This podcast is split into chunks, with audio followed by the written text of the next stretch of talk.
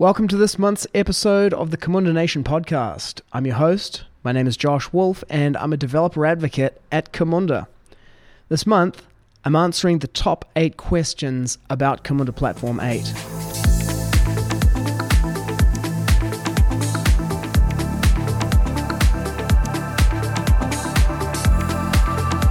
I selected these eight questions from two sources the forum and Slack, which are primarily people who are using Camunda Platform 8 and asking specific questions related to deployment and development, and from meetups, where there are a lot of Camunda Platform 7 users asking about the differences between the two. I also answered many of these questions as a panel talk at the Camunda user group meetup in the United States with some of the folks at NT Consult, and I'll put a link to the video of that meetup in the show notes in case you want to check that out. So, without any further ado, let's jump into the top eight questions about Camunda 8.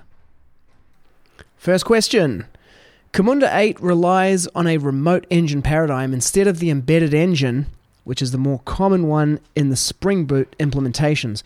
What are the advantages of remote engines over embedded ones? Great question.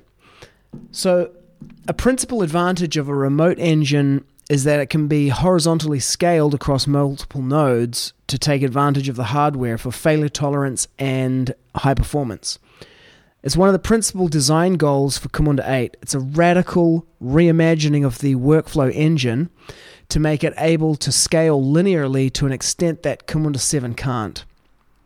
So, if you really need an embedded engine, then by all means use Camunda 7. If you need the level of scalability that Camunda 8 gives you, then yes, that means you need to use a remote engine architecture. Now, as well as the scalable architecture piece, we found that having multiple scenarios for development and deployment of the engine vastly increased the complexity of development and support for us. So, with Camunda Platform 8, we opted to do one thing and do it well build the world's most scalable workflow engine. So there are obvious advantages to an embedded engine. The resources are lower, the complexity of the system is lower, the number of teams involved in deploying and maintaining it is lower. It's effectively an application library, whereas the remote engine is a piece of infrastructure. So Camunda 8 is for when you need the scalability that makes those trade offs worthwhile. Okay, question two. We know remote engines come with some limitations. We don't have delegates, for instance. What strategies are recommended for overcoming them? What do we do instead of listeners? How to replicate the functionality we had with global listeners and engine plugins? Okay, great question again. Um, the first thing here is to ask yourself the question should I be doing this? And I'd say that you shouldn't be doing this just because Camunda 8 is the new hotness and we have to use the latest version. You really want to be doing this because Camunda 8 provides something that Camunda 7 doesn't, which really means the scalability piece. Now, if you wait long enough, Camunda 8 is going to approach closer and closer to feature parity with Camunda 7. At the moment, it's a radically innovative platform that provides breakthrough scalability with a much smaller feature set than Camunda 7. For example, fewer BPMN symbols are supported. And also, listeners and engine plugins are not supported. So, the entire architecture is built around the external task worker pattern. Everything, literally everything, is an external task in Camunda Platform 8. The engine itself is effectively a black box with a simple interface for deploying and starting processes and getting work for external workers. Now, this black box, however, does emit a stream of events, rather, it can by loading an event exporter. You can write your own custom event exporters quite easily. And these can filter on the events that you're interested in and can emit them using the transport that you want. So, one approach to execution listeners, for example, would be to write an exporter that emits all events and then put your execution listener logic in something that reads that event stream. This is an event stream for the engine, though. It's not a per process instance event stream. So it has a global read on everything that's happening in the engine. Uh, for task listeners, you'd need to implement your own task list and fire the task lifecycle events from there. So it is doable, but with one caveat You can only do this using self managed because you can't load custom exporters in the um, SaaS hosted version of Camunda Platform 8. But again, if you wait long enough, this kind of functionality will eventually show up in Camunda 8. Or you might go ahead and implement it and open source it, and you know it eventually gets rolled in from the community as the solution. Or you might go back to first principles and have a look at like what are the actual kind of primitives that are available, the building blocks that are available in Camunda Platform 8, and how do I reimagine this problem and solve it with the, the things that I have at hand, changing the model, for, exa- for, for example. Uh, but again, it's it's looking into the specifics of your situation. Is the additional complexity of writing event streaming uh, exporters and listening to that worth it? Is there another way to do it, or do we just stay with Camunda 7 at this point? Question three. For Camunda 8 SaaS, Web Modeler is used to deploy processes, but for self hosted, what's the best strategy for DevOps and project management? And are there plans to have Web Modeler for self hosted? Another great question. Um, this one's very hot, this question. People love Web Modeler. So I don't know that Web Modeler deploying processes is really the best strategy for DevOps even in SaaS. It is a great demo and it's a great fast REPL cycle for development, for you know um, developing, deploying, and starting instances to test them. It's great for collaboration, especially between um, distributed teams.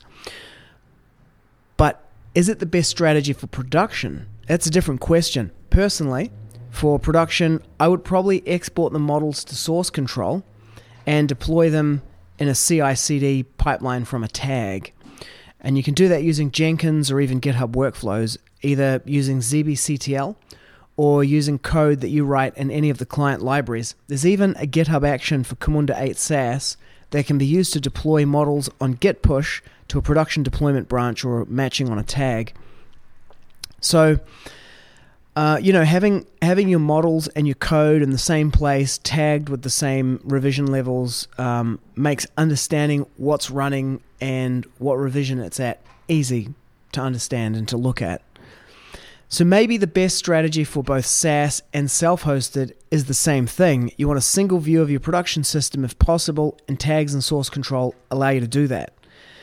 So Web Modeler is fantastic for rapid application development and collaboration so I totally understand why people want that in self hosted, and it is part of the roadmap for self hosted. It is coming. When? Not tomorrow, but it is high in the list of priorities. Next question. Camunda 8 has three APIs in different technologies. We've got gRPC, GraphQL, and REST.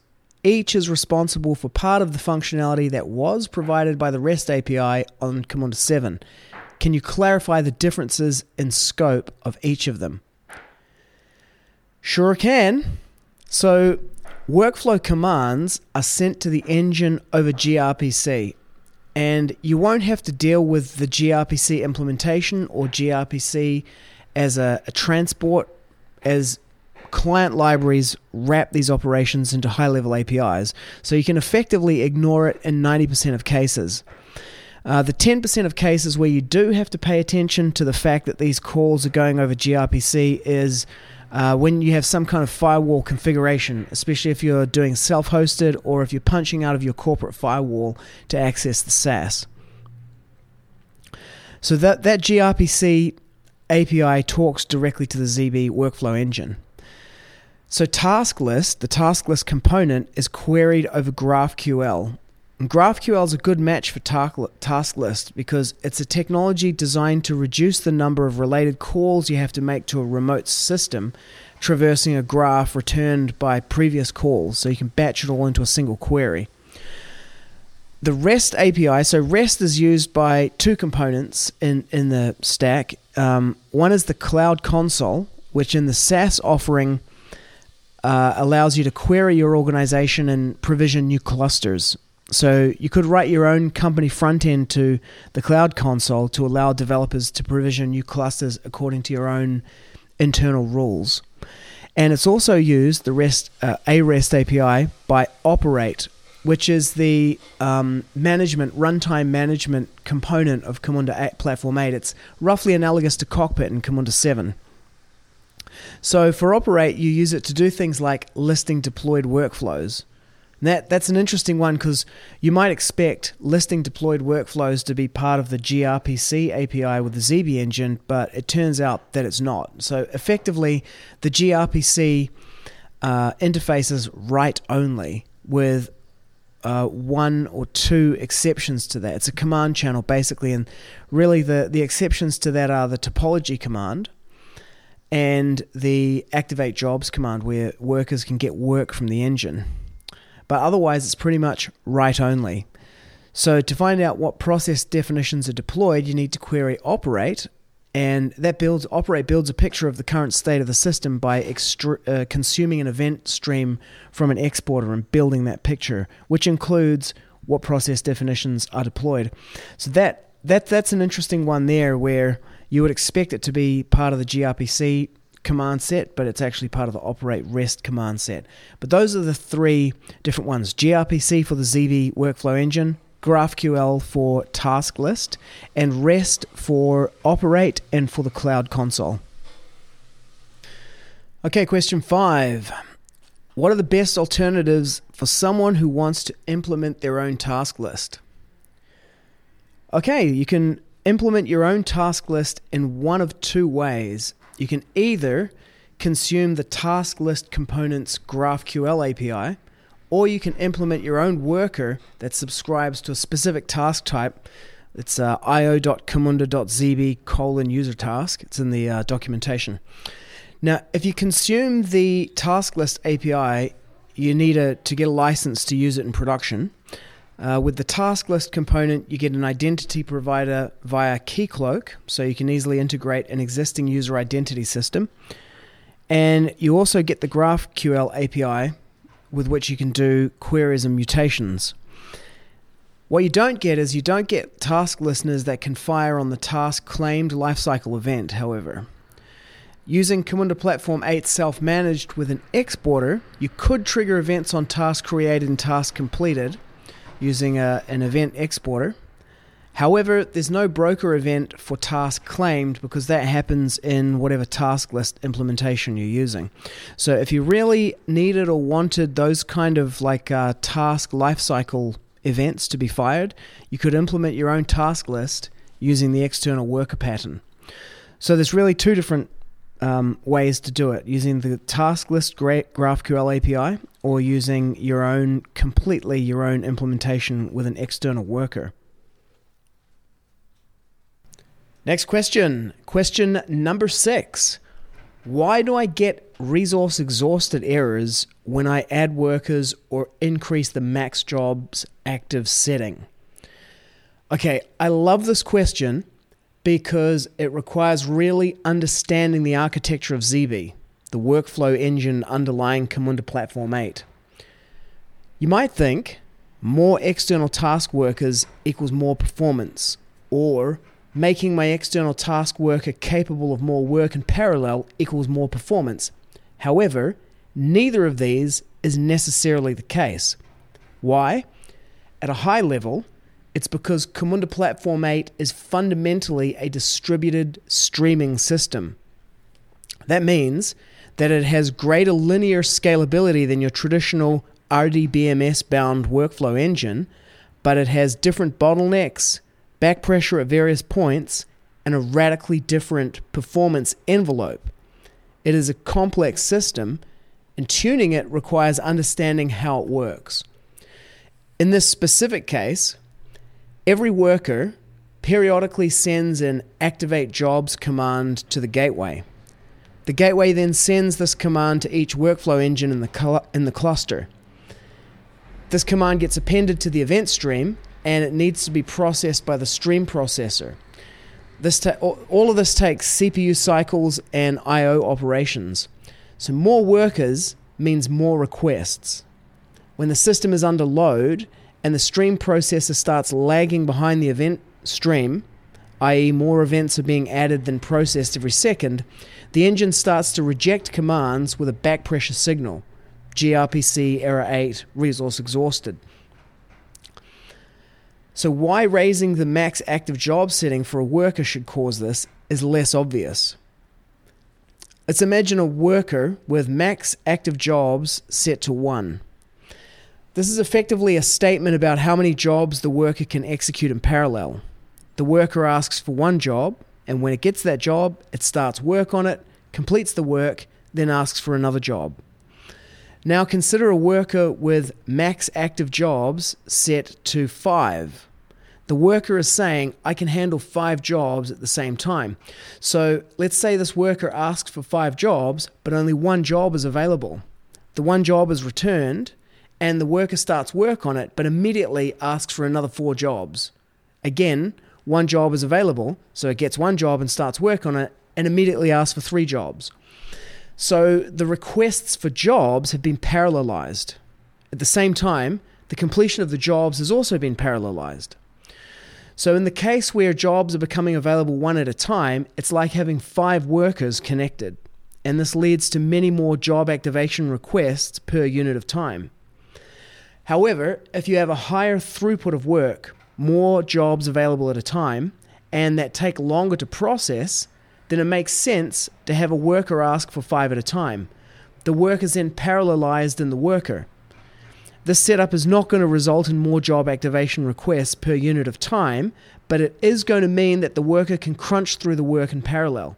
So it's more suited to I/O or CPU intensive tasks that take more time for the worker, and when there's either sufficiently high load on the system or sufficiently low, so the work is not being given an anemic stream of work and constantly asking for more. So, tuning the performance of the setup depends on the time taken in the worker and the number of jobs created per second in the cluster. More is only better if it is impedance matched to the rest of the system. The best way to tune the system is to map the performance envelope by trying different settings while using a spreadsheet to track the variables. Things like process instances started per second, jobs available per second, time spent in the worker, and the max jobs active setting. This is how our consultants tune these systems. They go down to the hardware, tracking the performance based on things like the amount of L2 cache memory in the CPU. It's part science and part magic. It's basically alchemy. You can find dead spots and surprising performance zones and usually you're not tuning for the absolute best possible performance, and you're tuning for a range of loads. We've discussed distributing intelligence in the system to allow workers to do things like change their own settings based on things like jobs per second, time spent in the worker, and back pressure signals. That would, however, introduce a new class of problems, second order effects that create complex harmonics and unpredictable behavior. That's the nature of a distributed streaming system. It's complicated, and you need to understand what you're tuning. Okay, question seven. Why the change in licensing between Camunda 7 and Camunda 8, and what is it? There are many variations on this question, asking things like how is this licensed? How can I use this? I think the best way to think through the licensing is to ask a lawyer. And since I'm not a lawyer, I'm going to give you the next best thing, and that is to understand the intent or the spirit of the licensing. With Camunda Platform 8's core engine Zeebe, we wanted to make its source available to enable community contribution, but not expose ourselves to large cloud providers consuming it and reselling it as a service. This is a common issue faced by open source software vendors today, and so the Zeebe license prohibits using Zeebe to provide a generic workflow engine as a service to clients. With the other components, like task list, operate, and optimize, these are free to use in development and require a license to use in production. With Camunda Platform 7, we offer a free to use in production version and an enterprise licensed version that unlocks additional features. However, we find that this is complicated to understand and can make it difficult for champions inside the organization to advocate to the decision makers about the value of these features. So we licensed the ancillary components in Camunda Platform 8 to be free forever in development to allow technical teams to build solutions using them that demonstrate the value they provide, making the purchasing conversation more straightforward and easier.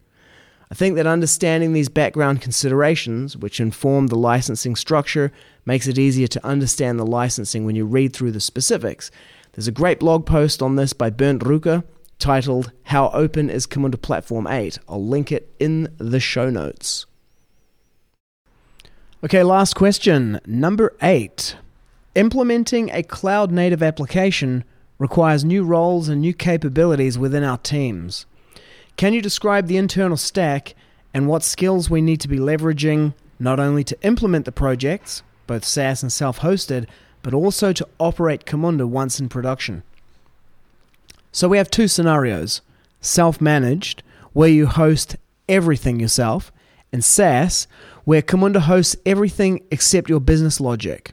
So the engine and all the other components of the stack are managed. SaaS is pretty straightforward. Uh, you don't need anything for the, the stack itself, the platform. Camunda's SRE team does everything for you. Self managed is where you really need additional capabilities. Cloud native means that everything is optimized for, tested on, and documented to deploy to Kubernetes. In this case, it is a really good match for organizations that are already familiar with and using Kubernetes in either their own cloud or an external cloud provider.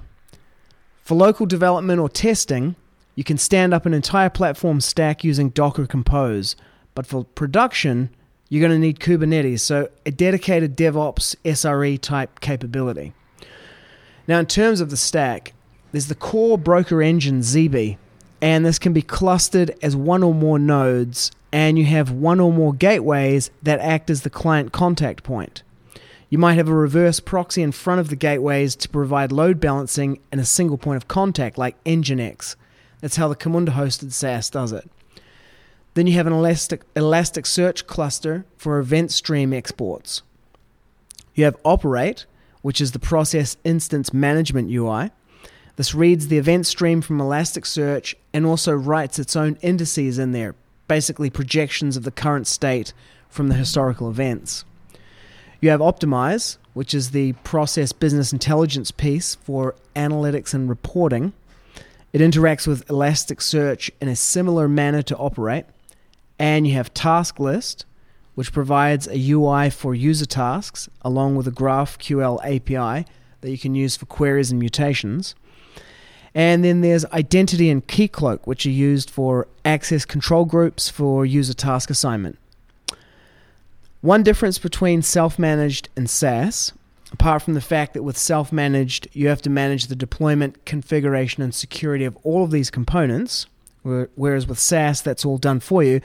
Is that in SaaS, you have also the web modeler, which is integrated with the broker clusters, and you also have the cloud console, which allows you to provision clusters and create API credentials for client applications, either via the UI or via a REST API. So, Web Modeler and Cloud Console are not there in self managed yet. There are plans to bring them, but they aren't part of that stack at the moment. So you have all the Kubernetes deployment and configuration, including things like configuring ingresses and securing transport layers. And one thing about this is that with Camunda Platform 8, you have an architecture that maps onto the structure of modern organizations that are running cloud native workloads. And by that, I mean that the separation of concerns maps to the division of labor. You have a DevOps team and you have a clear DevOps piece. You have an application development team and you have an application development piece. So, those are the eight top questions about Camunda Platform 8 as decided by me based on Slack, forum, and meetup conversations. If you have a question that didn't get asked, feel free to drop by the forums and ask away. I'm your host, Josh Wulf, signing off for this episode. Stay safe out there and keep automating those processes.